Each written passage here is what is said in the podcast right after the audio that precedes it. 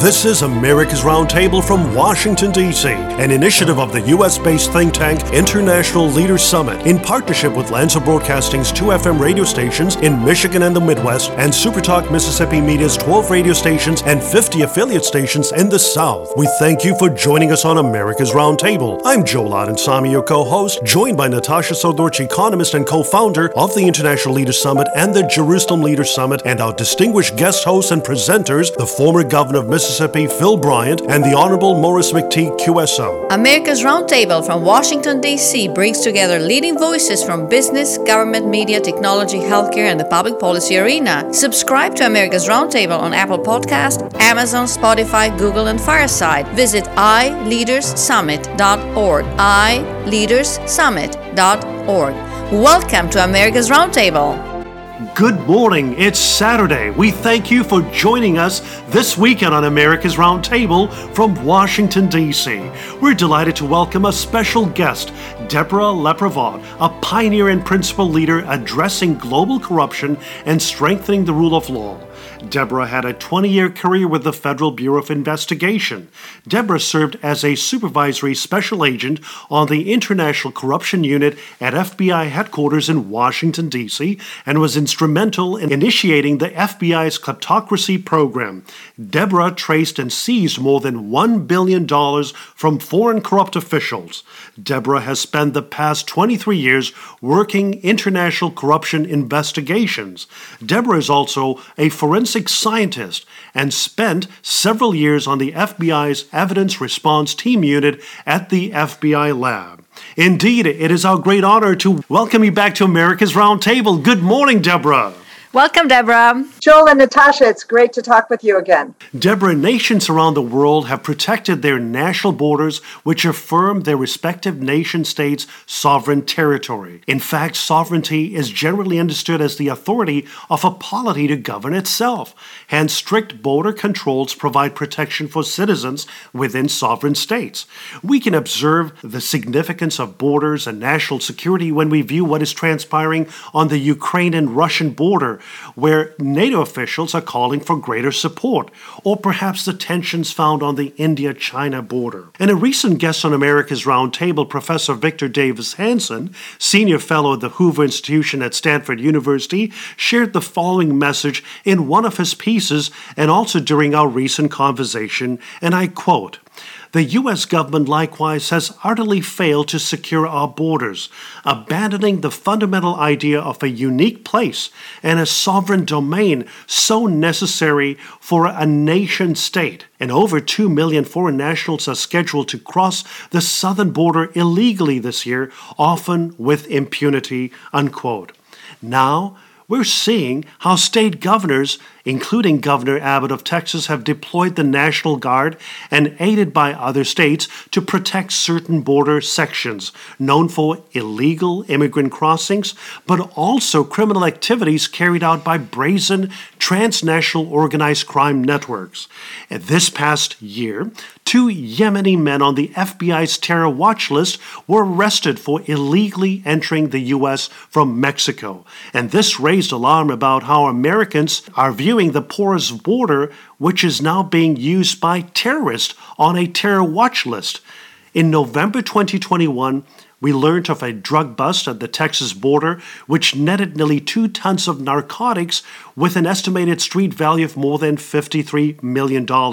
Some may say that it's just a drop in the bucket. As one witnesses the national security crisis at the U.S. southern border and the humanitarian disaster with nearly 2 million illegal immigrants crossing the U.S. border during a pandemic, individual citizens across the political spectrum are deeply concerned at how we as a nation are dealing with this significant problem. Deb, what are your thoughts on this serious issue and what are the principal solutions to addressing the national security crisis at our southern border? It's very interesting because 26 years ago, I was sworn in as a special agent with the FBI. And part of the oath that I swore to was to protect the United States against all threats, both foreign and domestic. And part of the protecting the United States from all threats, both foreign and domestic, is knowing who is entering our country. because we have to know who's entering. As you said, the two terrorists that were coming in, more fentanyl has come in. The biggest seizures of fentanyl and other narcotics are coming in across the porous border. And we're not doing what is necessary, whether you like the building of the wall or not. If you think about the United States as if it were your personal residence, it's like, do you lock your door at night? Absolutely. Does that mean that you don't want anybody entering your house? It says no.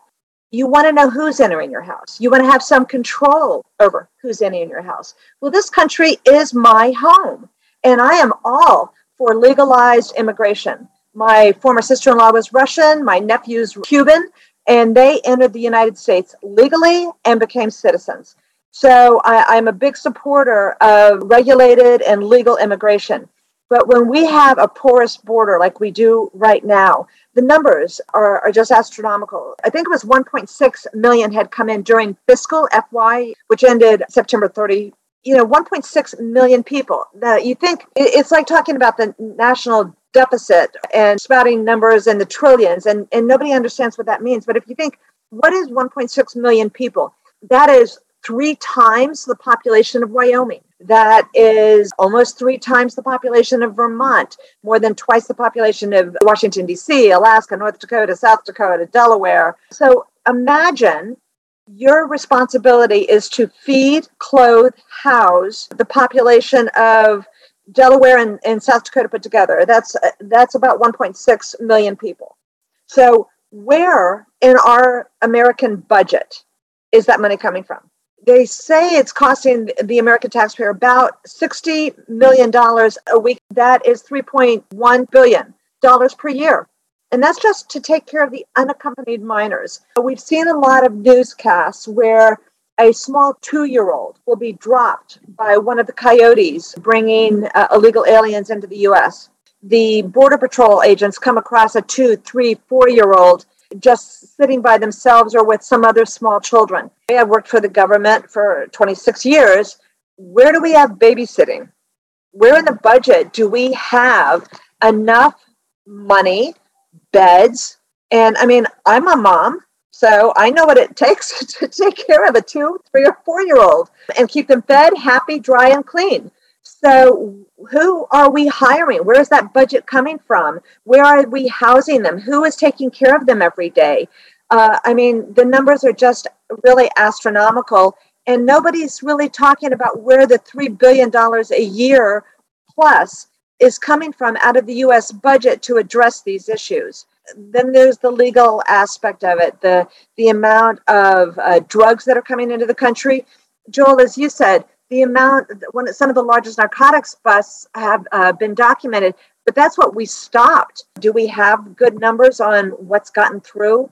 My recommendation no matter what political party is in office is that we have the duty to the united states citizens to protect our borders. We have the duty to American citizens to know who is entering our country and offering safe haven when we can to those who truly need it. Uh, but how do we do that in such a way where we one of the benefits of having a border wall is having points of entry that are regulated and we know who's coming into the country. Uh, Deb, you addressed the humanitarian and national security crisis at the southern border. And uh, based on the website data by the U.S. Customs and Border Protection, in the fiscal year 2021, there were 10,763 U.S. Border Patrol criminal non citizen arrests which was 4.4 times higher than previous year. The criminal arrests more than quadrupled in one year. And among these arrests, over 6,000 were arrested for illegal re-entry or entry, 2,100 and some for illegal drug possession and trafficking, 1,178 for assault, battery, and domestic violence, 825 for burglary, robbery, larceny, theft, and fraud, 336 for illegal weapons trafficking, and 60 for homicide and manslaughter. And these numbers reflect just those that were caught. In simplified terms, uh, Deb, and we talked about it in the past, we can attribute this massive illegal immigration on the southern border to kleptocracy and transnational organized crime. The economic migrants are fleeing kleptocracy and transnational organized crime in their own countries, while the same transnational organized crime groups are crossing our southern border. Deb, what mechanisms do we have on our disposal to severely crack down on transnational organized crime and penalize kleptocratic regimes? You know, that's very interesting what you were just saying, Natasha, because if you look at who is coming into our country, uh, Mexico is still the number one source of illegal migrants entering the US. But behind them, you have the Northern Triangle, which is uh, Honduras, Guatemala, and El Salvador, all of which are highly suffer from corruption that is crippling their country. Those countries are quickly followed by Brazil, Venezuela, Nicaragua, Haiti, and Cuba. Again, countries that are suffering from uh, kleptocratic regimes. I mean, Venezuela is a, a perfect example. You know, the Maduro regime is considered one of the most corrupt South American regimes.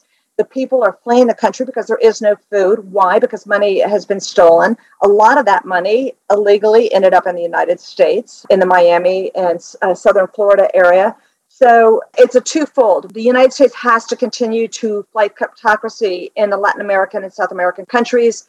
And a lot of that, because I, have worked with addressing corruption in Northern Triangle, in many cases, there is no political will from those countries because the people in power are benefiting.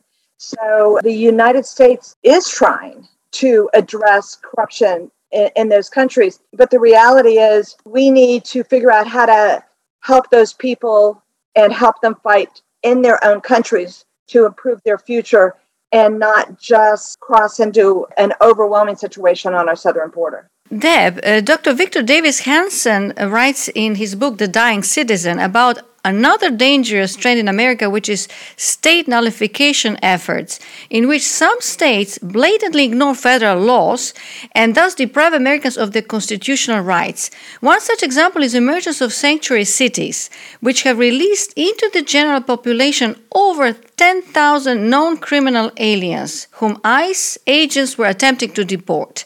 In the US, there are currently some 550 sanctuary jurisdictions, entire states, counties, cities, and municipalities, and sanctuary officials ignore the need for the federal enforcement of the southern border.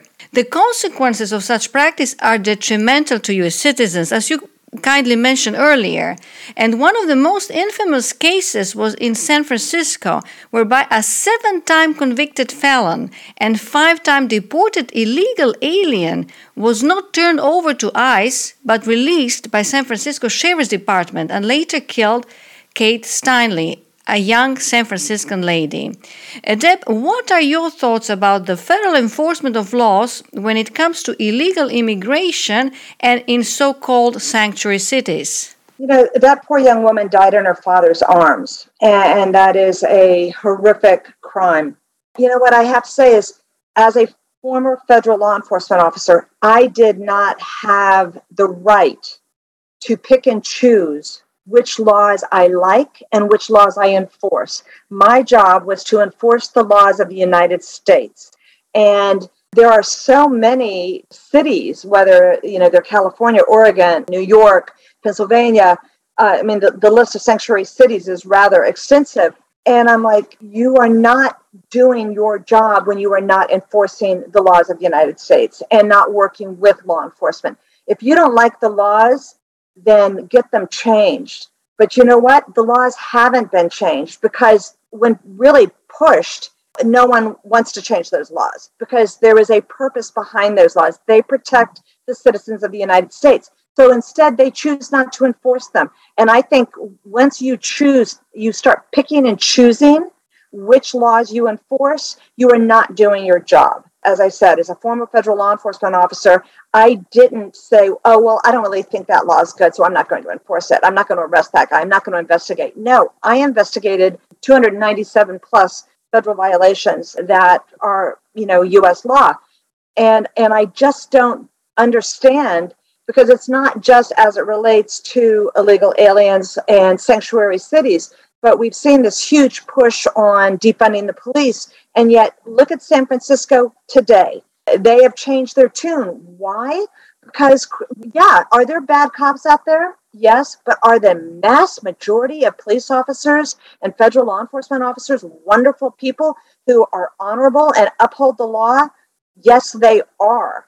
And if you had any idea of how many crimes are solved every single year, it, it, it's staggering. And so to pick and choose whether it's a violation of immigration and the number of people that get kicked out of this country and then come back in illegally because we have a porous border and are able to commit crimes again. I just don't think anybody who swears to their job, whether it's a prosecutor or a, a local police officer or a federal police officer, has the right to pick and choose which laws they uphold. I think it's our job to uphold the laws that have been voted and decided on. Deb, in this next segment, you've just uh, brought us to the importance of policing in America. Mm-hmm. And in September of 2021, the FBI reported that the number of murders in the United States jumped by nearly 30% in 2020 compared with the previous year, in the largest single year increase ever recorded in the country. And per Gallup, Americans are most likely to have experienced theft, with 14% saying money or property was stolen from them or another household member in the past year. Vandalism, at 12%, is also one of the more common crimes. And the biggest increase observed this year in 2021 was 3 percentage points for burglary, with 5% saying their home or apartment was broken into in the past year. And Americans also remember the riots and the looting of the summer of 2020.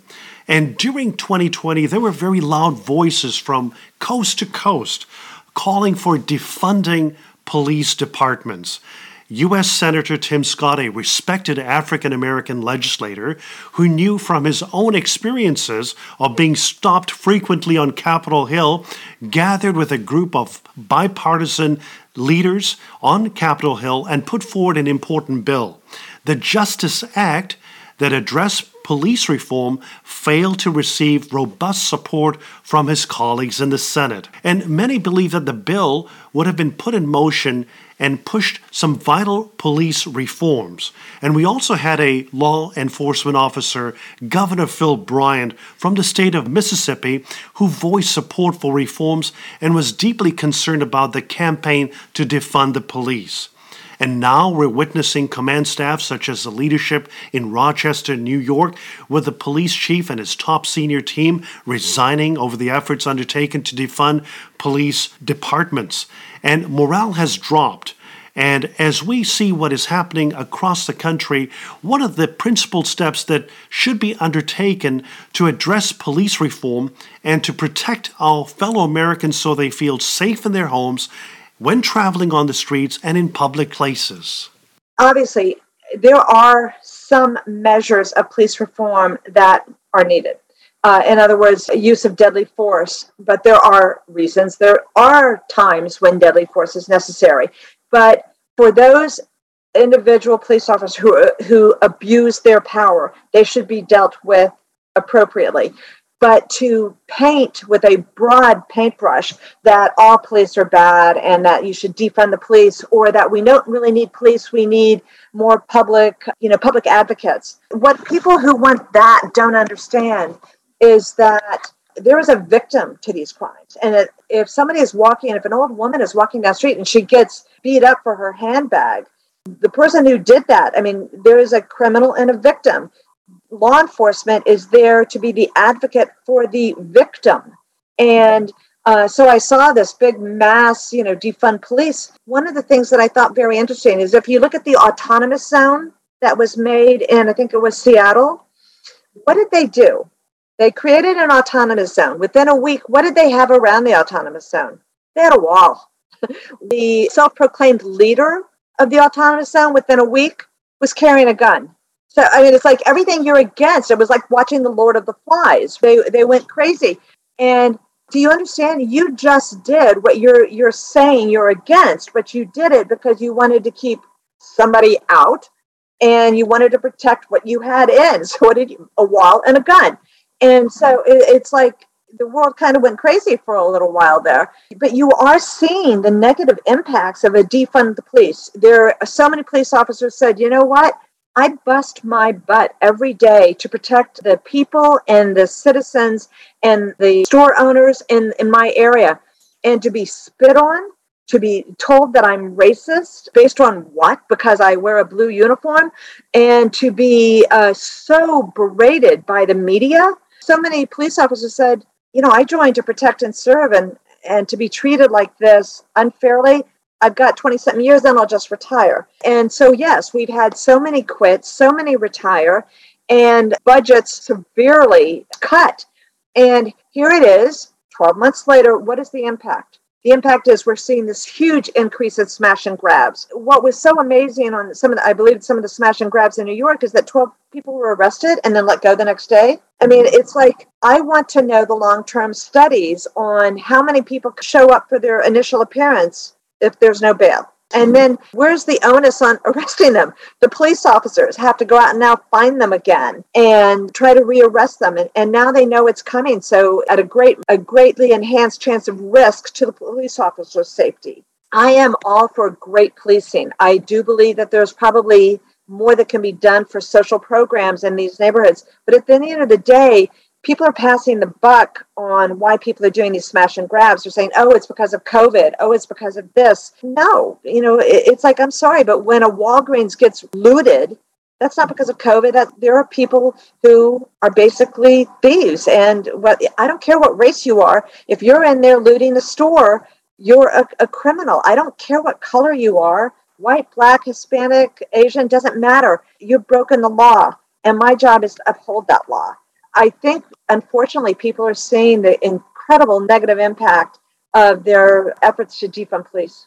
And uh, just earlier, before we began the interview, we were talking about the cost of inflation and other things earlier on. And in a piece in the Wall Street Journal, Arizona Attorney General stated this, and uh, this is Mr. Brnovich in his statement. I quote Studies show as much as $68.9 billion in goods were stolen from retailers in 2019 and the economic impact of retail crime is $125.7 billion in lost sales and 658,000 lost jobs, unquote. So it has a serious implication, uh, not just only in the law and order arena, which is so vital, but it affects Americans when it comes to the cost of doing business for business people, but also the lost jobs as well. You know, it, it's very interesting because one of the stores that was hit in New York was a Nordstrom's. And of course, they were in the smash and grab. They're in and out in three minutes. And they were stealing high end, like Louis Vuitton or, or, you know, handbags and other things. And you think, well, oh, big deal. Nordstrom has insurance. But what was the, the numbers of the, the loss amount? Yeah, it's actually 68 billion in goods were stolen and basically it's 125.7 billion in lost sales and 658,000 lost jobs. If you think that 100 handbags walked out walked out of Nordstrom's. There are people that make the handbag. There are the people that uh, transport that handbag to Nordstrom's. There are salespeople at Nordstrom's who sell that. And now all of those, like, will Nordstrom's carrying that merchandise or, or, or, will they have to now have it all behind cases that eventually, whoever can make an unbreakable case that won't break with a sledgehammer, I'm sure we should be investing there. They're brazen crimes. Who's going to stop a guy toting a sledgehammer? One of the interesting things, Joel, was that uh, some of the robberies had happened in places like Walgreens, CVS, and grocery stores. Well, some of those, like grocery stores, have like a 1% profit margin, one to three percent profit margin. So if a thousand dollars walks out, they have to sell a thousand items just to recover that loss. And I mean, I just don't think people realize that some of these uh, stores work on a very small profit margin and their proceeds are made from quantity. And so when half of their merchandise walks out the store, I know that in several areas, some small stores, small local stores, the CVS and the Walgreens are closing because it's the, the safety of their patrons, their profit margin, and it's look, I'm your community Walgreens, I'm your community C- CVS. And when things go bad, you loot us. Why would we want to continue being in that neighborhood? And, and Deb, uh, this past week we celebrated Bill of Rights Day. On December 15, it was the 230th anniversary of the ratification of the first 10 amendments to the United States Constitution. And on the same day in 1791, the Commonwealth of Virginia General Assembly completed the ratification process for these amendments. And today we would like to talk to you about the importance of the Second Amendment, which says, a well regulated militia being necessary to the security of a free state, the right of the people to keep and bear arms shall not be infringed. Deb, in your experience as a senior FBI official, could you kindly share with the listeners, from your perspective, about the importance of the Second Amendment for law abiding citizens? Well, first of all, I'm sworn to uphold the Constitution. so, yes, I, I, defend the Second Amendment uh, and the right to bear arms. Um, I've had a sidearm for the last 26 years, and you know, as a federal agent, and now as a retired federal agent, I support the right to bear arms. And what I would recommend also to everyone is that they understand the responsibility that goes with the right to bear arms, and that is to secure your weapon, to keep it, you know, in a secure place, and to also be trained so you know how to use it uh, I think so many people have a weapon and maybe aren't properly trained, and that that's a concern. But I still support the right to bear arms. What's interesting is a lot of places that feel uneasy around handguns is that they did not grow up in a farm or ranching type environment. So, like if you grew up on the Upper East Side in New York and you're second or third generation New York City, you know, grandpa wasn't out hunting for food my family grew up in Arkansas, and I can tell you, my mom went out and shot whatever they were going to have for dinner, along with her brothers. my dad was from West Virginia, so he also grew up hunting. And so, to people that live in Texas and Arkansas and half of the South, where hunting for your food is a daily or weekly occurrence or, or seasonal occurrence, then they're comfortable with guns and they understand uh, the importance of the right to bear arms. I think it's a lot of people that are growing up in, in inner cities where they just haven't, their only exposure to weapons it has been negative because it's uh, in the hands of a criminal criminal element. In fact, uh, Deb, in spite of the great challenges that we're seeing with the campaign to defund the police and police departments and so forth, what we have been noticing across the country is tremendous support for police officers. We're seeing some of these rallies that are taking place where uh, they're acknowledging the importance of police officers in their local communities. And I think that's a, such a positive narrative that is not perhaps taking place in the major urban areas of our country, uh, but in communities across America, uh, in the Midwest and the South. We've, we've sensed this great support for local law enforcement and how important their task is. As you've mentioned, it's a dangerous one one. And they are there to protect and serve the community. And without law and order, uh, there's anarchy and chaos. And uh, so during the season here, with all the tensions that are high, um, you know, we've certainly sensed a great appreciation for law enforcement, and we trust that this will certainly be amplified in the days to come in supporting law enforcement and supporting police reform as well as making sure that they have the resources that they need uh, to carry out their tasks.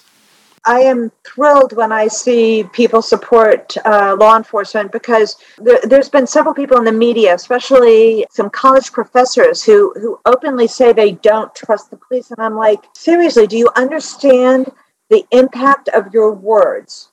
Because I will tell you once again 90% or more of police officers are great individuals who joined law enforcement to protect and serve, who are out there who help you when your car's broken down on the side of the road.